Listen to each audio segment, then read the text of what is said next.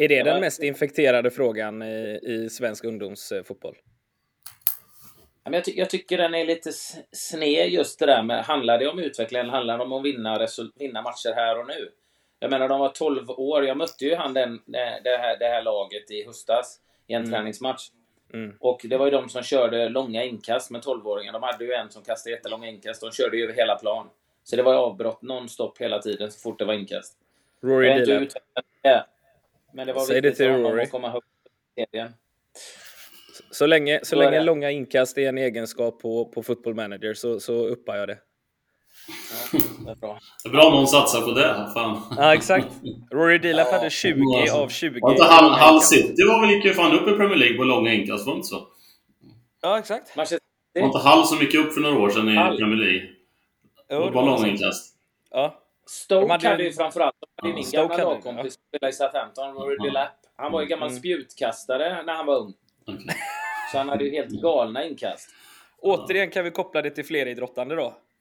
Ja. Kung. Ja. ja. Magiskt. Nej, Nej. Nej det är så.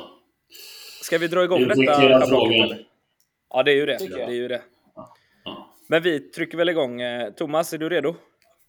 Ja. Underbart. Anders, redo? Inte?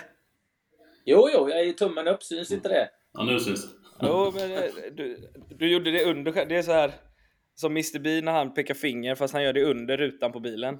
Det är lite den. Okay. Nej, vi drar igång, vi drar igång eh, dagens avsnitt. Det här är lite, Thomas, jag kommer ju behöva tokklippa detta sen. Eh, mm. Och putta ut det redan idag eftersom vi ligger efter lite. Anders har varit i Trysil och lite sånt där. Åkt Super-G. Eh, och mm. lite andra resor över Atlanten och så vidare. Så att vi ligger inte helt i fas med, med alla avsnitt och sådär ännu. Men eh, vi trycker på.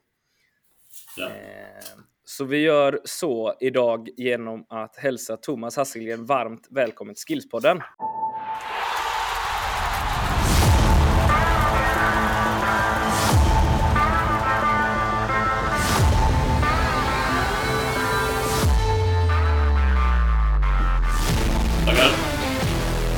Underbart att ha dig här.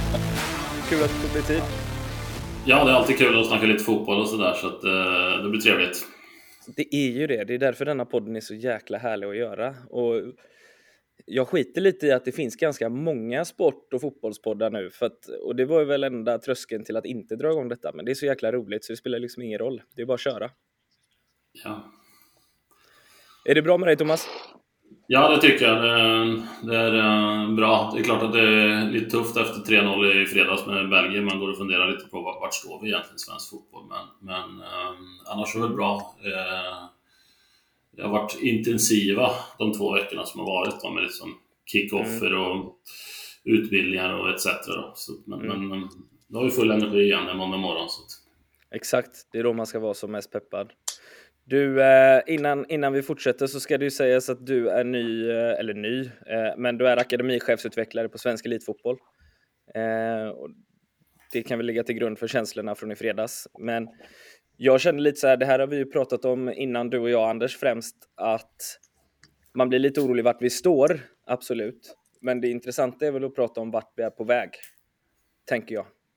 Det känns som att vi har hyfsad koll på vart vi står just nu åtminstone på landslagsnivå.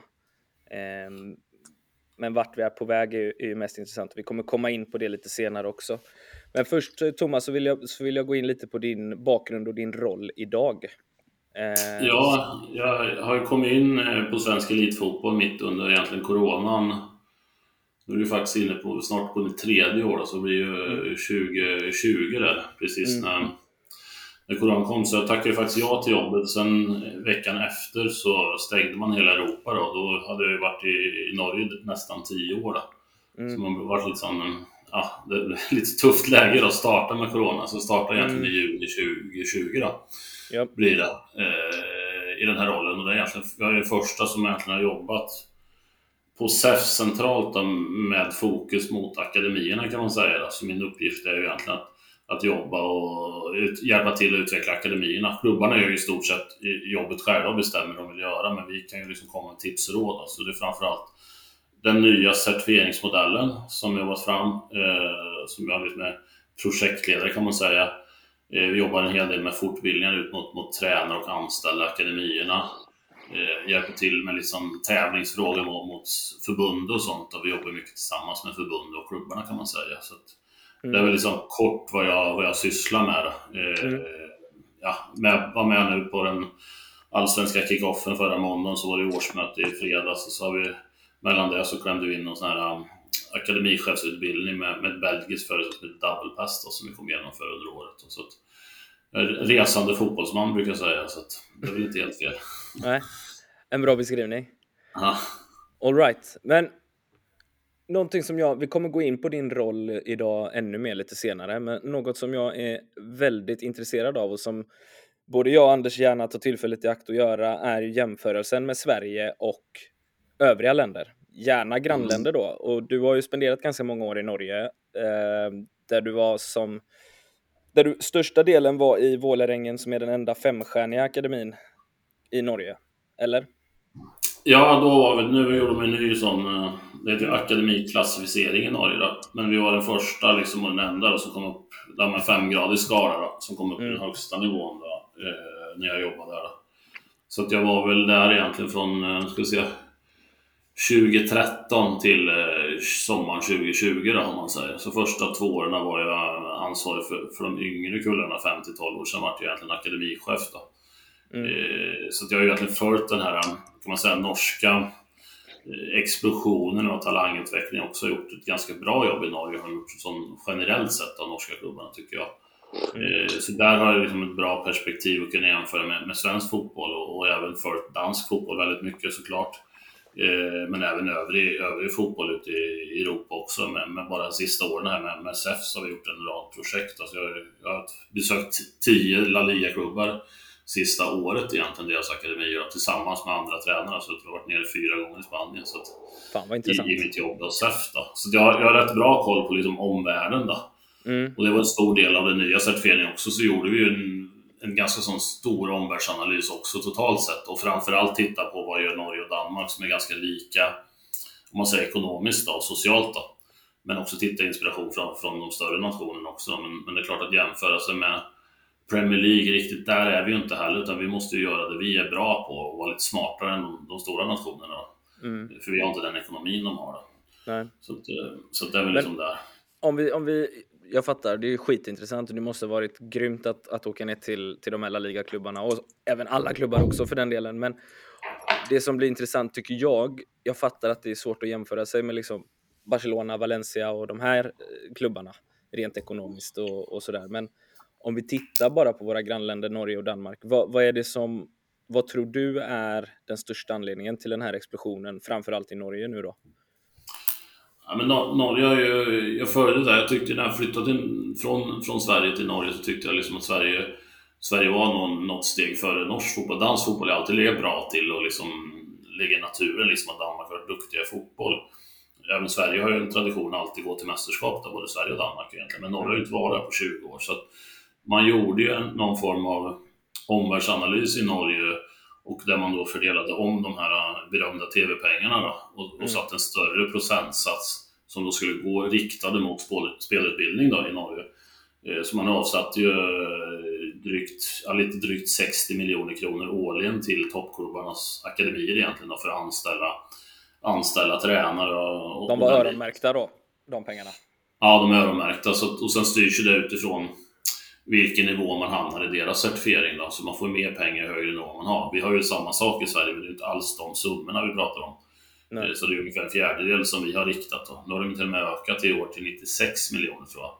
Mm. Eh, ja, nej, ja. Så, så den stora skillnaden är att som generellt sett så har norska klubbarna flera, flera anställda som jobbar med dem och som dagligen kan följa upp dem.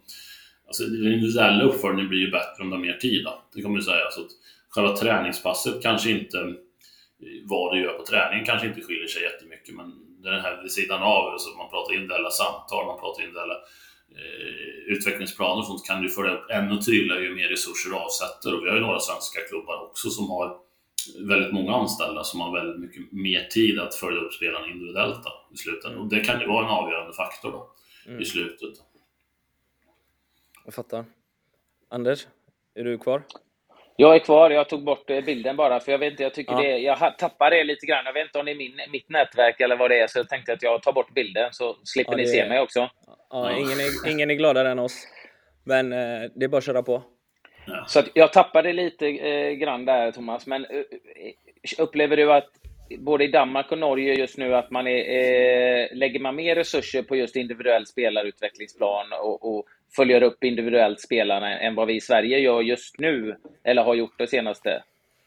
Jag skulle nog säga, det är någon skillnad från klubb till klubb, så det är svårt att liksom generalisera land till land. Mm. Men jag skulle säga att ekonomiskt och vad man lägger i så kan man säga att Norge brukar säga att de är lite dopade i och med att man riktar öronmärker pengar till att anställa mer människor. Danmark har ungefär samma Eh, antal liksom, ekonomi som kommer centralt som droppar ner på elitklubbarna. Men där har man ju tydligare strategier.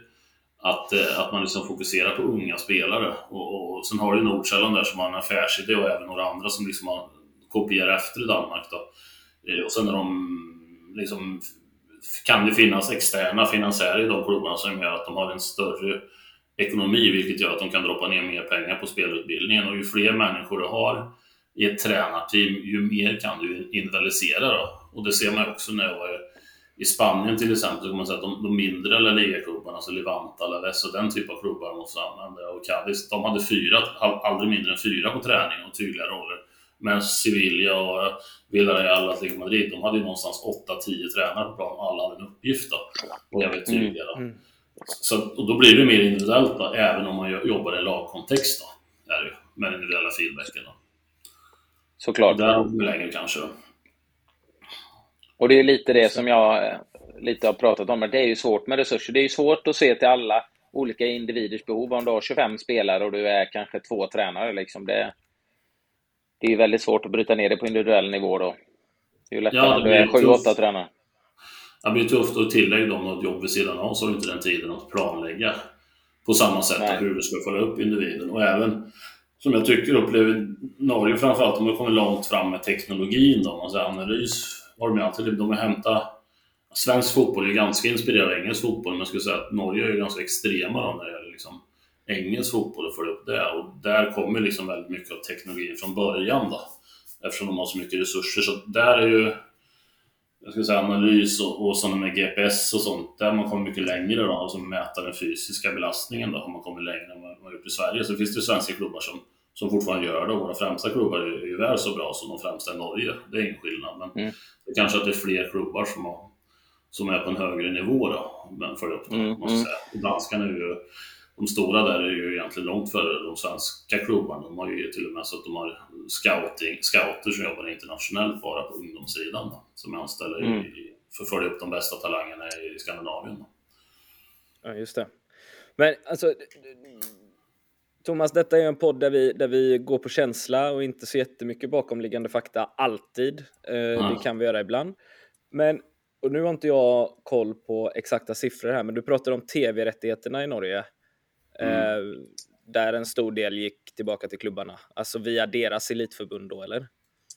Ja, det är deras intresseorganisation motsvarande Svensk Elitfotboll. Vi, ja. vi jobbar ju för att liksom göra de kan man säga, gemensamma avtalen för Allsvenskan, Superettan och Norsk fotboll är ju det med Elitserien och OS-ligan.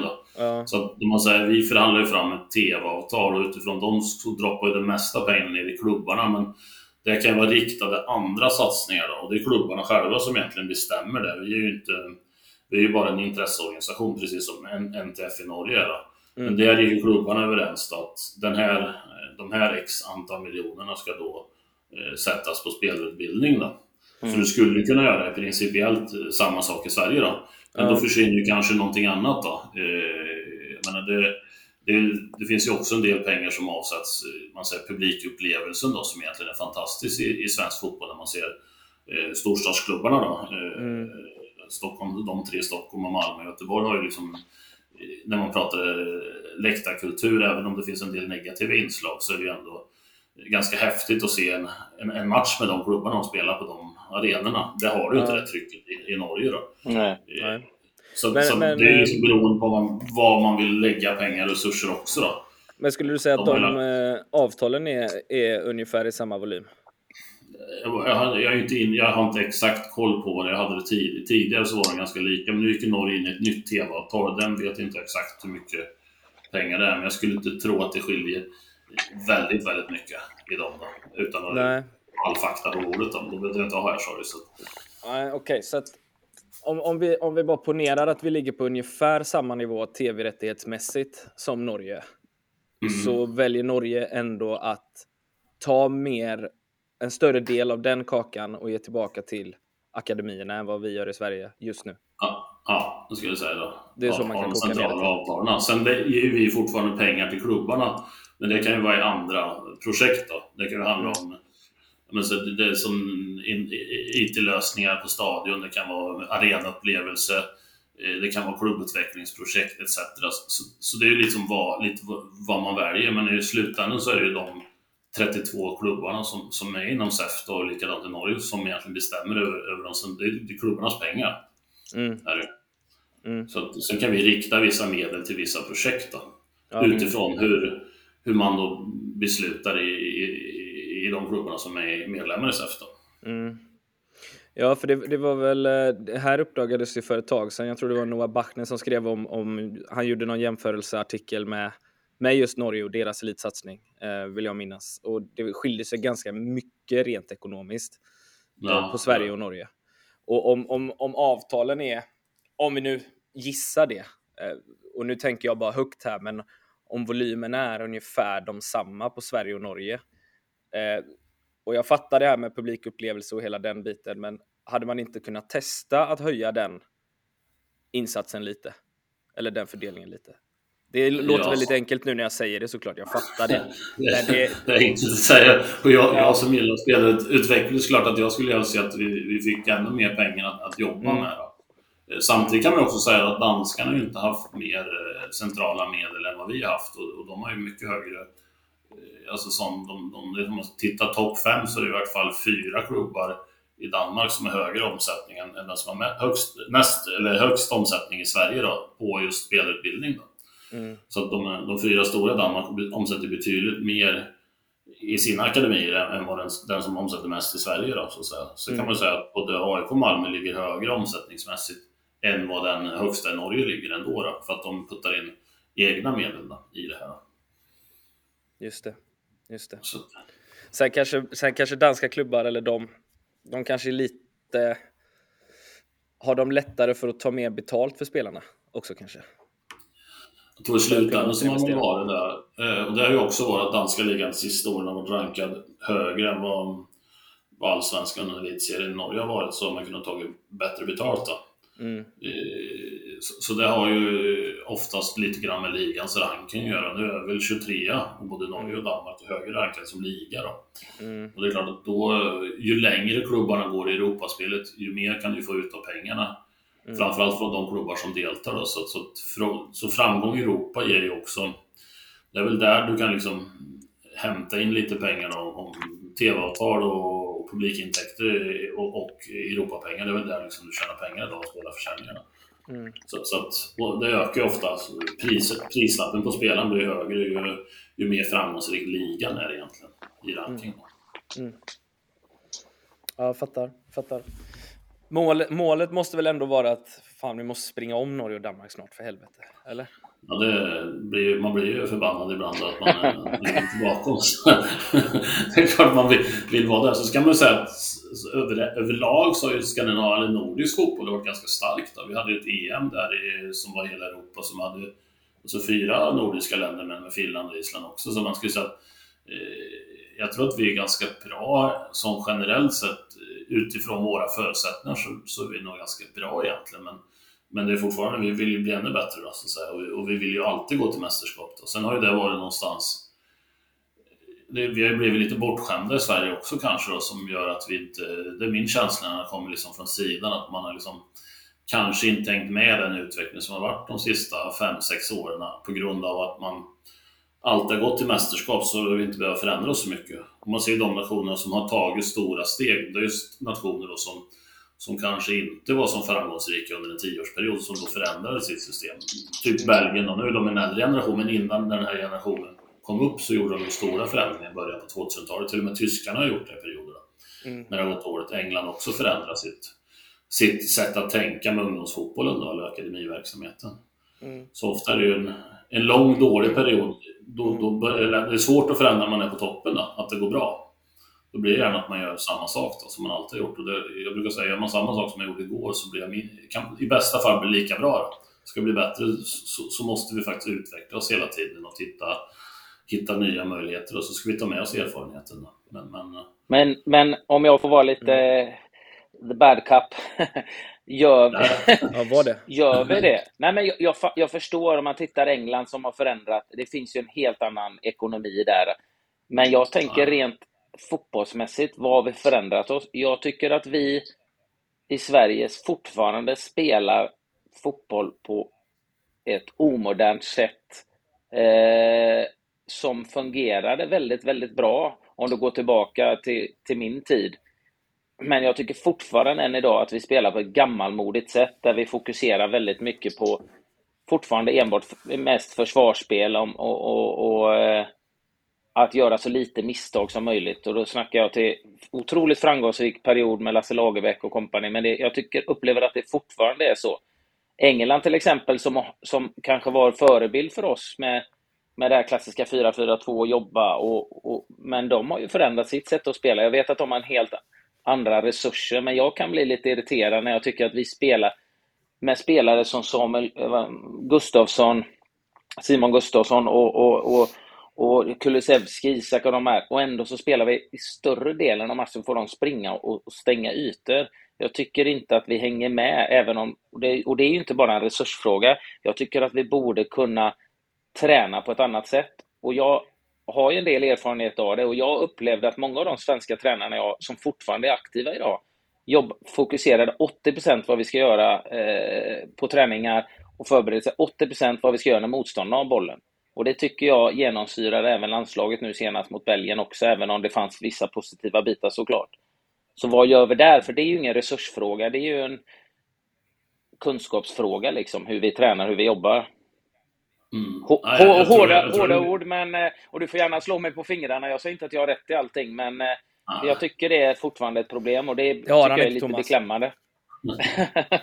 Nej, men jag, håller, jag håller delvis med dig där Anders, men, men, eh, samtidigt så vi kanske inte har de här spelarna heller. Jag tycker kanske att man har en brist, om man tittar på landslaget, även att man har en brist att man har trott så mycket på det lag man haft och så har man liksom rullat på med lag och så har de blivit helt plötsligt äldre. Vi tittar på de här um, under Ferguson, när United var som mest framgångsrika, så, så sålde man ju av liksom stjärnor hela tiden. Mm. Och så hela tiden hade man en eller två unga spelare som man skolade in då, som egentligen var svagare. Men för att liksom bygga på framtiden. Och det är min känsla att man kanske har man har inte haft den här naturliga påfyllelsen. Det kanske inte har funnits spelare heller, men jag tycker man borde kanske gett några möjligt. Till slut så man ett... Hade man ett av Europas äldsta lag så var det väl fem eller sex gubbar som slutade startelvan direkt nästan. Då. De valde det själva, men några kanske skulle ha plockat av lite tidigare då, för att slussa in nya. Då. Och sen håller jag med, den nya generationen som kommer upp nu, jag hade ju själv där i BP några år där när jag var och jobbade där. Och mm. Han är ju inte en spelare, han är en spelare som vill ha boll hela tiden, så han vill inte jaga bollen eller pressa liksom. Och jag tror det är fler med han liksom som inte kanske köper den spelsättet till 100% heller då. För att få ut max av dem så ska de ha mycket boll. Då. Mm. Så det är väl ett sätt att kanske utveckla både det lagtaktiska men också det individuella då. Tror jag, liksom att man jobbar med. Jag tittar bara på... det där med Ferguson är intressant också. Ja. Kör du Anders. Kör du Anders Nej, jag, jag, bara som slog mig, du vet att Kulusevski, nu tyckte jag Dejan var väldigt, väldigt bra i matchen ändå. Men så tänk, jäm, jämför med han, eh, deras högerytter, jag kan inte uttala det, Luke Bacchio. Eh, jag, ja, jag ska inte säga något där. Nej, jag är dålig. Var det fel? Nej, det är ett bra försök Anders. Ja, säg, det, säg. Det, det, det, var... Luke Bacchio. Det var okej okay, var det. Ja, alla, alla fattar, alla fattar. Ja. Nej, men så tänker jag det. Shit, alla var imponerade av honom. Han sattes, sattes upp i lägen där han fick utmana en mot en. Och, och jag tänker, fan, Kulusevski tycker jag är en bättre spelare, men vi sätter inte honom i sådana situationer, utan han springer och jagar där som en, som en forward mm. där uppe istället. Vi har ju spelare som kan spela likadant Samuel Gustafsson, så jag tycker det är en av de skickligaste passningsspelarna, påminner lite om, om mig själv och Rasmus Elm och, och liksom boll... springer och täcker enorma ytor med det här 4-4-2 flyttar över. Även Mattias Svanberg som, som också är en härlig fotbollsspelare som inte riktigt man använder för hans egenskaper kan jag tycka. Eh, mm. Och då tycker jag... Jag älskar, jag älskar 4-4-2. Ja, men jag älskar, jag gör ju inte det, men jag älskar Jan Andersson och jag älskar Peter Wettergren och de har gjort supermycket och vi gör jättemycket bra saker i Sverige. Men ibland tycker jag att vi står kvar vid det här gamla, eh, att göra så lite misstag som möjligt, eh, eh, liksom stänga ytor och istället för att utveckla på väg framåt. Och jag kan förstå Jan Andersson som säger det här att han inte kan, som förbundskapten kan man kanske inte jobba långsiktigt, men eh, någonstans så behöver vi eh, förändra vårt sätt att, att se på hur vi ska spela fotboll. Kanske föryngra nya tränare, ledare som, som kanske har lite mer nytt, modernt tänk. Jag vet inte. Det, jag, jag spånar lite bara, men jag är också lite frustrerad mm. efter att ha sett landslaget i fredags och jag tycker vi har så många duktiga spelare och ändå så får vi inte ut mer.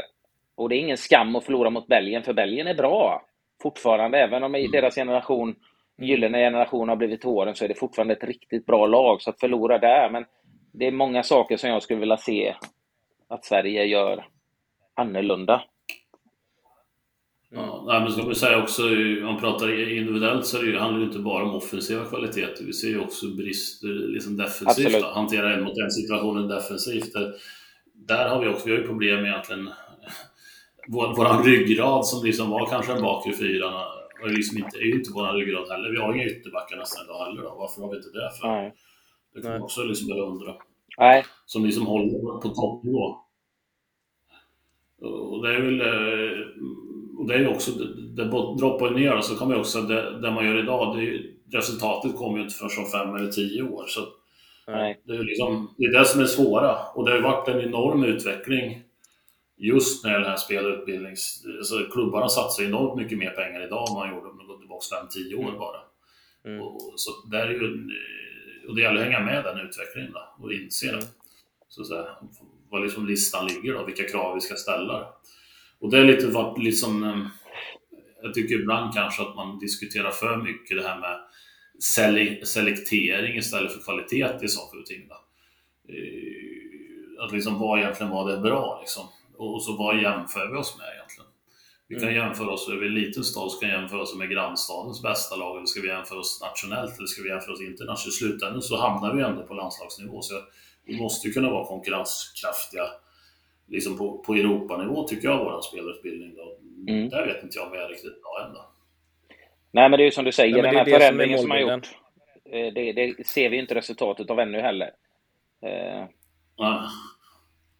Vilken typ av förändring är implementerad nu? Vad, vad, hur tittar vi framåt så att säga? Vad är, vad är målen och vad är planen? Nej, men alltså, jag, vi har jobbat med, dels gjorde vi om en certifieringsmodell som egentligen var... Eh, Visst, vi var, Sverige var ganska tidiga med sån akademicertifiering klubbarna. Man liksom går in och, och tittar hur man jobbar. Då. Den kom väl 2012, 13 eller någonting, så det är ungefär 10 år. Då. Eh, men den hade ju liksom inte hängt med i utvecklingen då, så, så nu fick vi nästan vända upp och ner på den, på den gamla modellen. Då. Mm. Eh, om man tittar, liksom, man satte dem mot de andra så var det ju liksom långt ifrån. Så nu, nu, nu ska vi se, liksom, om det tar ett tag implementera, det tog ju 14 månader att bygga den nya modellen då, när mm. klubbarna var, var med. Då. Eh, och så hade vi första året i fjol då, så får vi se vad som kommer de kommande tre åren. Och förhoppningsvis så blir det lite tydligare strategier i klubbarna hur man ska jobba med truppbygge och få in yngre spelare Eh, och liksom hur man ska fasa in dem och, och liksom att klubbarna tänker mer strategiskt. Det gäller det och långsiktigt och sen så gäller det liksom träningsinnehåll, det är egentligen allting certifieringen berör. Det är tio olika områden då, men, men eh, det är ju en stor del och sen har jag jobbat en hel del med, med olika eh, projekt. I fjol hade vi ett, ett sportchefsprojekt med double pass. Nu har vi en akademichefsutbildning med double pass. Eh, och sen har vi jobbat med en del referensprojekt och besökt eh, olika. Vi var ju vi har Feyenoord och PSV med en grupp i fjol och vi var till Sevilla i Spanien med en grupp och vi var till Atletico Madrid med en annan grupp. Så, så vi har varit på en del olika saker för att skaffa referensinhämtning och se vad som är bra att diskutera. Och så ska vi sätta det i vår kontext. Då. Men det finns ju delar som eh, en, eh, La Liga-klubbarna gör som vi kan ta in som inte kostar någonting heller. Mm. Så det behöver inte kosta pengar allting heller. Sen är en del saker är resurskrävande. Men, men, eh, men Var det ett saker... exempel på inte resurskrävande då?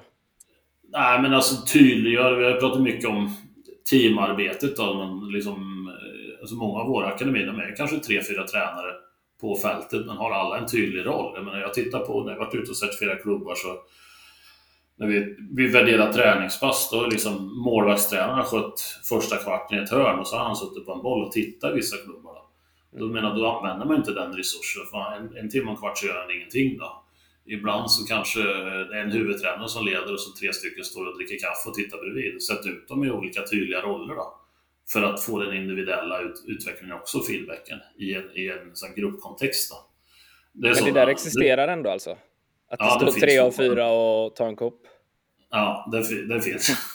Tyvärr. Jag, nu, nu, det, ja, nu, nu hårdrar jag, men alla del klubbar gör det jättebra. Men alltså, jag får titta på Absolut en träning där som var helt fantastisk. Och så, där, så, så att en del gör det jättebra, men det finns fortfarande tyvärr. Då, där man kanske inte... på hela kroppen alltså. Ja. Så, så det, det, finns det. Så det handlar ju liksom att jobba med. Så kanske inte kunskapen finns hos alla heller då, men, men det finns alltid, som jag säger, måste finnas alltid någon roll till några tränare liksom, som är med där. Och att man har en arbetsuppgift, att man är på jobb då, när man, mm. även, även om man är ideellt anställd. Mm. Ja, så där är någonting. Och klubbarna måste ju jobba med vi införde ju egentligen tydliggjorde den här utvecklingschefsrollen som har funnits i svensk fotboll. Men för mig är det ju en tränares tränare som då coachar tränarna och i sin tur blir tränarna bättre så blir förhoppningsvis spelarna bättre.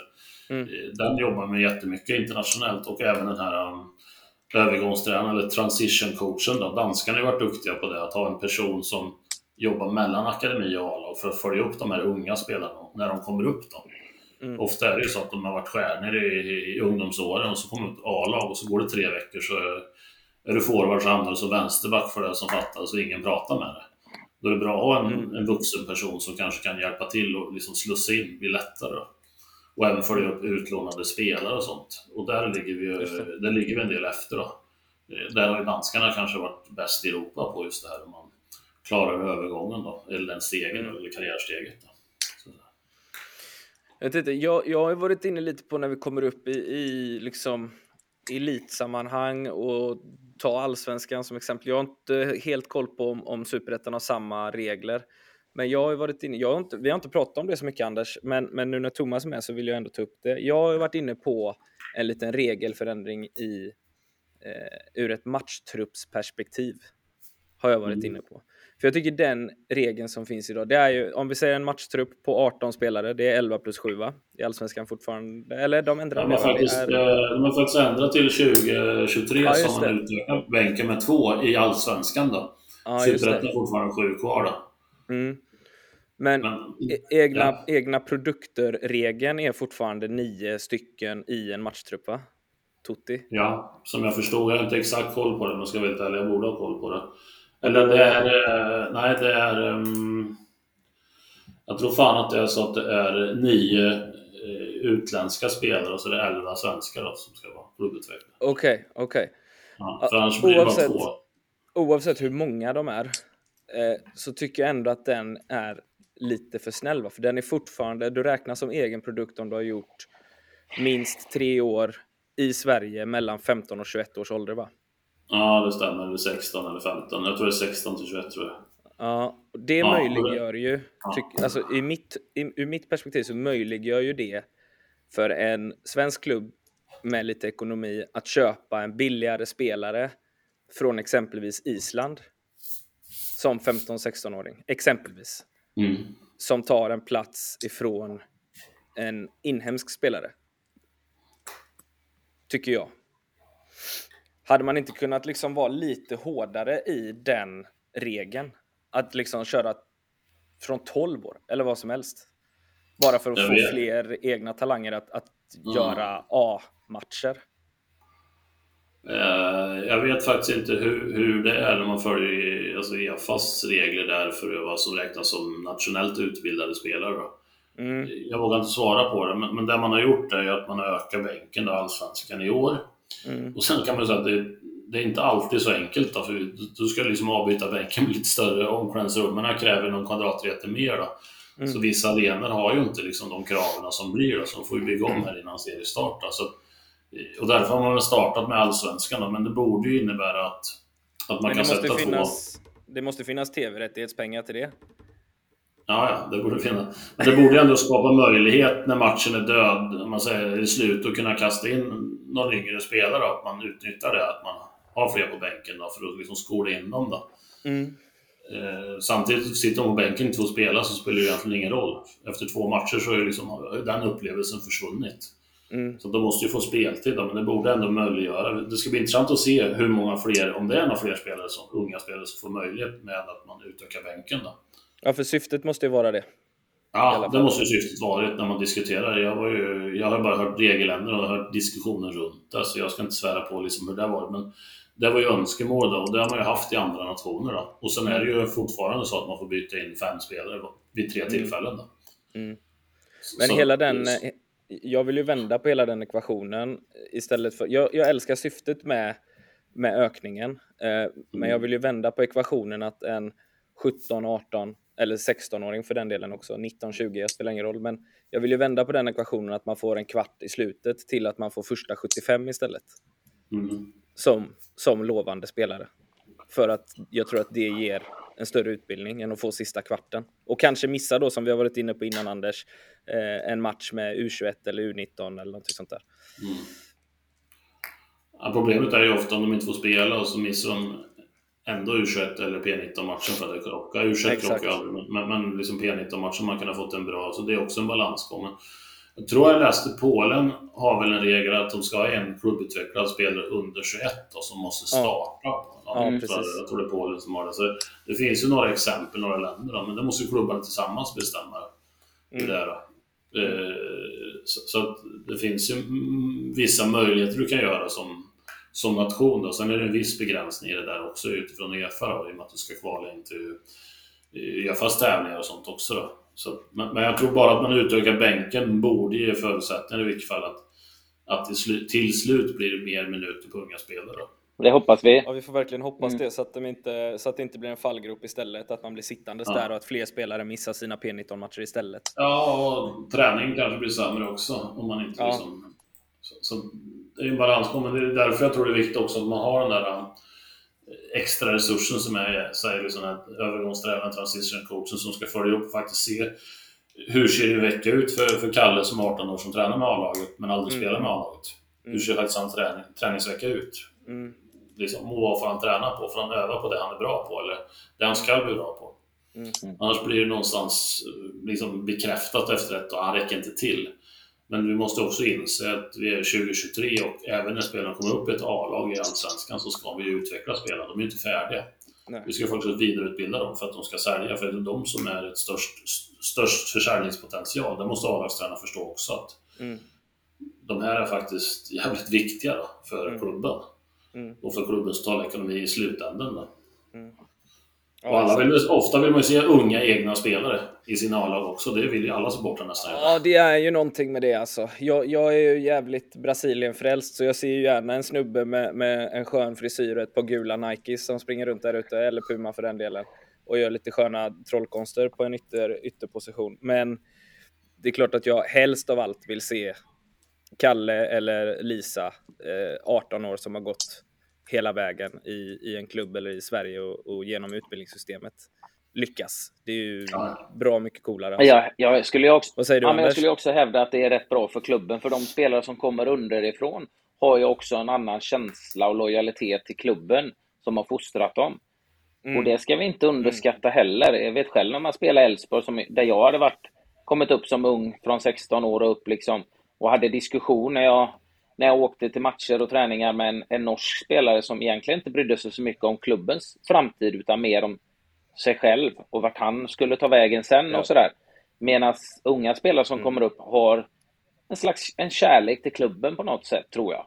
Den är också inte att under... Hålla liv i derby. Ja, men den, den ska inte underskatta. Det, det, det ser man i olika lag. Vi i Elfsborg hade en bra generation med många spelare som kom upp från juniorlaget som var stommen som sen gick iväg men kom tillbaka till klubben. Då IFK Göteborg med de här 86orna, Wernbloom, Berg och de som gått iväg.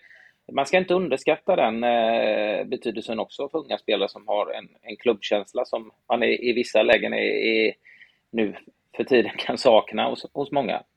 Eh, så att, eh, men det är klart det är roligt att se egna produkter komma upp och göra bra ifrån sig. Det tror alla supportrar eh, uppskattar. Thomas, får jag, får jag fråga dig en, en, en, sak, du som är involverad i, i akademierna i, runt om i Sverige. Eh, min känsla från när jag själv var, var ung och som jag kan se själv nu som ungdomsledare är att jag upplever fortfarande att man i de här akademierna tänker lite kortsiktigt, att få resultat. Jag vet inte hur viktigt det är för akademierna att gör, göra bra resultat i kupper och serier och så vidare, men man ser väldigt många av de som är akademier som vi ser, eller som jag ser, har merparten av sina spelare som är väldigt tidigt utvecklade. Eh, fysiskt mm. framför allt. Och eh, det är någonting som oroade mig när jag var liten. Jag har nämnt det i tror jag varenda podd, så jag är trött på det själv. Men jag själv var liten och efter. Sen, sen i utvecklingen och var, var inte aktuell för någon akademi eller någon regionslag eller stadslag eller någonting. Men jag kan se rätt många duktiga unga spelare som inte ses på samma sätt av akademierna som de som är tidigt utvecklade. Förstår du vad jag menar? Och det kan jag tycka är ett problem, att man då ja, tänker lite kortsiktigt eh, för att prestera och mm. vinna serier. Man pratar gärna, som jag nämnde innan vi körde igång med podden, som igår, flera akademiklubbar, de pratar mycket om resultat som man gör nu och vinna serier och tabeller, vilket jag tycker är ointressant. Jag vill ju se en utveckling av varje spelare egentligen. Mm. Man kan dela upp den, den här frågan i lite olika delar. Man tar liksom eh, resultat är ju ofta så i Sverige har vi ett seriesystem på ungdomssidan som är nationellt från, från 16 år. Eh, vi har ju 16, 17 och 19 års serier liksom med allsvenskan och regional och P19 har en superetta till och med. Då. Där det är liksom en liten upp och nedflyttning. Eh, där kan det bli, kan ju faktiskt påverka till viss del att man kanske väljer tidigt utvecklade spelare för att man ska hänga kvar i en serie framförallt då, tror jag. Eh, man jämför med Danmark så går man ju strikt på de 14 högst rankade. Deras certifiering spelar på nivå 1 och sen 15 till 30 på nivå 2. Och i Norge så har man då, eh, så man är mer stängda serier. Vi har ju varit öppna där alla klubbar kan vara med. Och så kan man ju vända och vrida vad som är fördelar och, och nackdelar med det. Men det kan ju vara ett sätt, tror jag, att förhindra eh, resultatfokusen då. För det är klart att eh, nu gjorde vi en P19 av svenska med bara 14 lag och det är klart att det var sista omgången tror jag var sex lag som var inblandade i nedflyttning då, varav två skulle åka ur. Och det är klart att då tror jag inte man tänker så långsiktigt för att det får jättestora konsekvenser att åka ur den serien, även på ungdomssidan då. Eh, framförallt sportsligt då, när det gäller kvalitet då. Så, så, där tror jag, där är en sak som man bör liksom fundera på om man skulle gå till mer andra saker att mäta på. Då är ju certifieringsmodellen kanske att man skulle utgå från den istället och, och ha mer låsta serier. Då. Men nackdelen med det är ju att inte alla får vara med då. Det är ju inte heller något positivt i sig. Eller att har man en bra åldersgrupp så kan inte, måste den kanske byta klubb då. Det blir också konstigt. Då. Så men det... Jag liksom delade den frågan. Men jag, jag, jag, är med på dig när du kommer upp i den, när du pratar 16 till 19. Då, då kan jag tycka, då är det lite annorlunda. Och dessutom så tror jag att många eh, av eh, framförallt akademiklubbar, stora klubbar, har eh, anställda tränare med hög och bra utbildning, eh, förväntar jag mig och hoppas. Men jag menar under egentligen från nio år upp till 14-15. Och titta på tränarna mm. som är för en del akademilag eh, som man har sett är ju oerhört unga också och kan omöjligt ha, mm. möjligtvis har de gått utbildning eller går utbildning, men har de verkligen erfarenheten och kunskapen att hjälpa spelare som mig själv, liksom, som mm. har mycket fotboll i sig, men ligger efter rent fysiskt, kan eller ser de bara de som verkligen där och då syns för att de är fysiskt långt fram. Jag, skulle, jag är lite orolig att det är väldigt, mm. väldigt unga oerfarna tränare på de yngre akademilagen, vilket gör att de inte har kunskapen eller erfarenheten att kunna se och utbilda de spelarna som kanske utvecklas sent fysiskt. Jag skriver upp det som är dels, dels strukturen då, men också pratar vi om jag skriver tränare unga, skriver Det är så generellt som om du tar en profil på en ung akademitränare så är de ju någonstans mellan 20 och 30 år. Då. Eh, och väldigt unga och väldigt ambitiösa och många av dem har en enorm kunskap. Men det handlar ju lika mycket om, om ledarskap då, där vi kanske tappar lite då. De är jävligt duktiga att kunna förklara framför en PC och visa saker och ting och rita pilar, du ska springa höger, vänster etc. Men den här mänskliga saken, ledarskap, det, det, tror jag, det, tror jag också är viktigt att föreningarna då, eller klubbarna har någon form av, om akademichef eller utvecklingschef, då, någon form av mentor på de här unga tränarna så att man liksom balansera det, för de känner också tryck i de större akademierna från föräldrar och sånt också. I, framförallt i Stockholmsmiljön där det är ganska tuff miljö och man liksom byter, byter klubb så man förlorar match nästan. I vissa ställen har det varit. Så där tror jag att, att de ovanför tränare som anställer tränare som ett ansvar, de har en jätteviktig roll att hjälpa och stötta de här. Så vi skulle jag helst också se att man kanske fick lite äldre tränare med lite mer erfarenhet. Då. Men, men profilen är gärna att de är 25-årsåldern och jätteambitiösa. Så det är ju oftast inte något fel på fotbollskunskapen, men det är kanske ledarskapet framförallt då, som, som måste jobba med. Och det kommer med livserfarenhet. Då. Och sen pratar vi om det här med tidigt versus sent utvecklade spelare. Vi hade en utbildning här, ehm, det var två veckor sedan då, en hel dag i Norrköping. Vi pratade om det här biobanding då eh, och spelarens mognadsgrad. Då. Och det handlar ju både om de som är väldigt tidigt utvecklade och sätta dem i, i, rätt, i, i rätt eh, miljö, men även de som är sent utvecklade. Vi är ju väldigt uppstyrda efter vilken årsmodell eller vilken mm. klass du går i i Sverige. Mm. Men, men som man tittar på, eh, alltså det fanns ju engelska landslagsspelare som hade egentligen spelat med ett år yngre i en växt då, i, i sina akademier. Det var helt okej okay då, när man tittar på det. Det var engelska föreläsare också. Så Sverige ligger ju, det här med Future Team har man haft på landslagsnivå, då, man har ett, ett lag för de som är egentligen fysiskt sent utvecklade. Så där har vi haft en del utbildning och få kunskap. Då. Eh, så jag håller med, jag tror inte vi har råd att missa de spelarna. Och det är många, det är många spelare som finns i den där kategorin också då, som är sent utvecklade. Så att de får rätt stimulans och känner att de lyckas också. Då.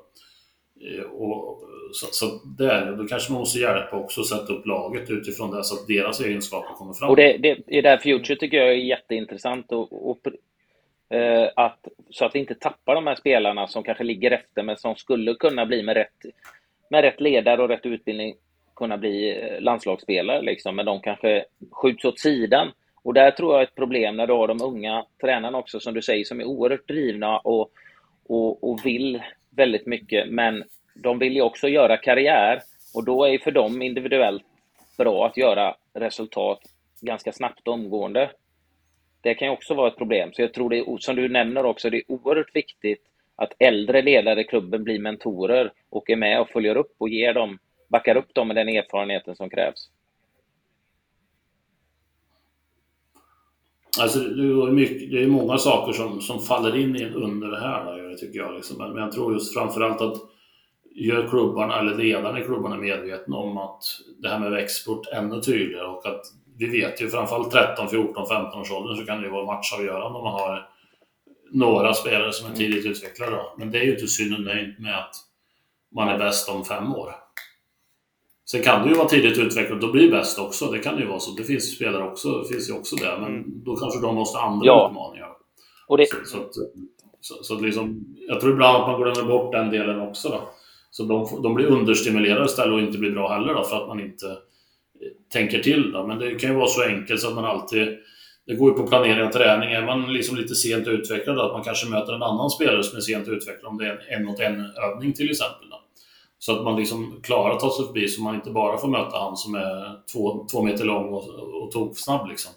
Så man blir frånsprungen bara på ren fysik. Nej, och det är, så, så, Precis, och det du är inne på, de som ligger långt fram fysiskt, de ska, vi, de ska ju stimuleras och utmanas på samma sätt såklart. Och också förklara att man utbildar dem på rätt sätt också. Jag vet inte vem det var som, om det var Per Wedén som sa det också, att han hade sett en, en spelare som låg långt fysiskt fram som mötte en som låg längre bak fysiskt. Och den, den som ligger längre bak mm. fysiskt gör egentligen rätt i situationen, för den förlorar på ren fysik. Men då behöver man ju utbilda även den spelaren som löser aktionerna fast den gör fel och ändå gå in och förklara och justera att det här är egentligen fel. Du löser det enbart på det här och det, på grund av din fysik. Så det gäller ju att utbilda dem också så, såklart. Mm. Och det krävs ju jättemycket kompetens för det, för att kunna se det också. Absolut. det är klart att är du, är du 13 år och aldrig upplever upplev situationen att du alltid klarar det för att du tidigt utvecklar, det är jäkla svårt att få en förståelse. Då går du som tränare in och ska korrigera, men fan kommer fly varje gång. Mm. Ja, men du gör inte det om tre år, för att just nu då måste man liksom sätta den i situationen där han faktiskt får, får jobba med de egenskaperna. Likväl som att du aldrig lyckas, fast du kanske har mod och, och, och provar hela tiden. Du kommer aldrig förbi för att du inte liksom klarar att trycka dig förbi någon för att du är för liten fysiskt. De också liksom stimulera och uppmuntra dem att fortsätta med det. Mm. Så, så det är en jättesvår balansgång. Jag tror det kräver jättemycket erfarenhet också. Absolut. Så, som ledare kunna se det där. Är det. Mm. Jo, så, så, så, är det. Det är, det är ju därför våra ledare är så otroligt viktiga. Det är därför vi har ledare som går utbildningar och hela tiden vidareutbildar sig och, och, och, så att vi har den kunskapen och erfarenheten och tryggheten att och, och falla tillbaka på. Så att eh, det är intressant. Mm.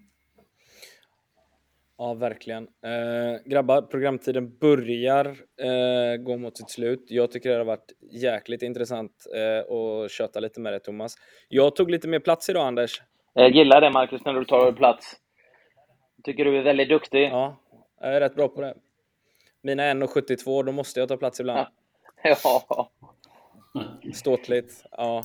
Nej, men det, det är skitintressant och det var asgrymt att ha med dig Thomas. Det, jag, eh, jag är lite öppen för en del två, kanske med lite lyssnarfrågor också. Ja, det, ehm, det hade varit eh, jäkligt roligt. Nu ska vi ha med Per Avidén del två här. Han blir väl först ut som ett del två eh, program, men det finns absolut mer att prata om tror jag. och jäkligt intressant att, att lyssna på idéerna och sådär Thomas. Ja, och Thomas, mm. det, det, det, jag tycker är intressant är att förhoppningsvis många lyssnare som, som eh, brinner för svenska, svensk fotboll och att, eh, svenska landslaget och sådär. Att, att få höra liksom, hur man jobbar i, i Sverige liksom, eh, och försöka hela tiden utvecklas. För man, man, eh, man brinner ju för det och det finns ju väldigt många förbundskaptener runt om i, i, i, i, i Sverige som tycker att vi borde göra si och vi borde göra så här. Så det är intressant att få lite insikt hur, hur mycket ni lägger ner och vad ni gör. Och att det tar tid att få mm. resultat och att vi måste också ha tålamod och liksom vänta och se innan eh, vi verkligen får utdelning på det arbete som läggs ner. Mm. Ja, men det du säger där Anders säger också, det är jävligt många som pratar om, de pratar inte med, men det bygger också på okunskap. Att jag tror ju, alltså alla försöker nu, alltså det, det är liksom ingen som inte vill att landslaget ska, ska vinna, men, men liksom, då tror man att man inte gjort Nej. någonting då. Så jobbar, jobbar klubbar som fan liksom. Det finns, men, men samtidigt så jobbar de ju jäkla mycket utomlands också som jag säger, eller, och bra. Så att, vi, vi får aldrig bli mätta någonstans. Och det upplever jag lite grann när jag kom tillbaka. Att min känsla var att man var liksom lite nöjda mm. i Sverige, för man går ju till alla slut. Exakt, ja. Och, och då, då, tror jag, inte, jag tror inte det är bra att bli mätt någon gång. Liksom. Det är som sagt, den dagen jag känner att inte jag vill utveckla mig och bli bättre i det jag gör, då ska jag fan lägga av. Liksom. Mm. Så jag hela tiden strävar, för jag kan inte göra samma sak som jag gjorde när jag började på 90-talet liksom med det här. Nej. Det går liksom inte. Nej, allting förändras ju. framåt liksom. Och, ja.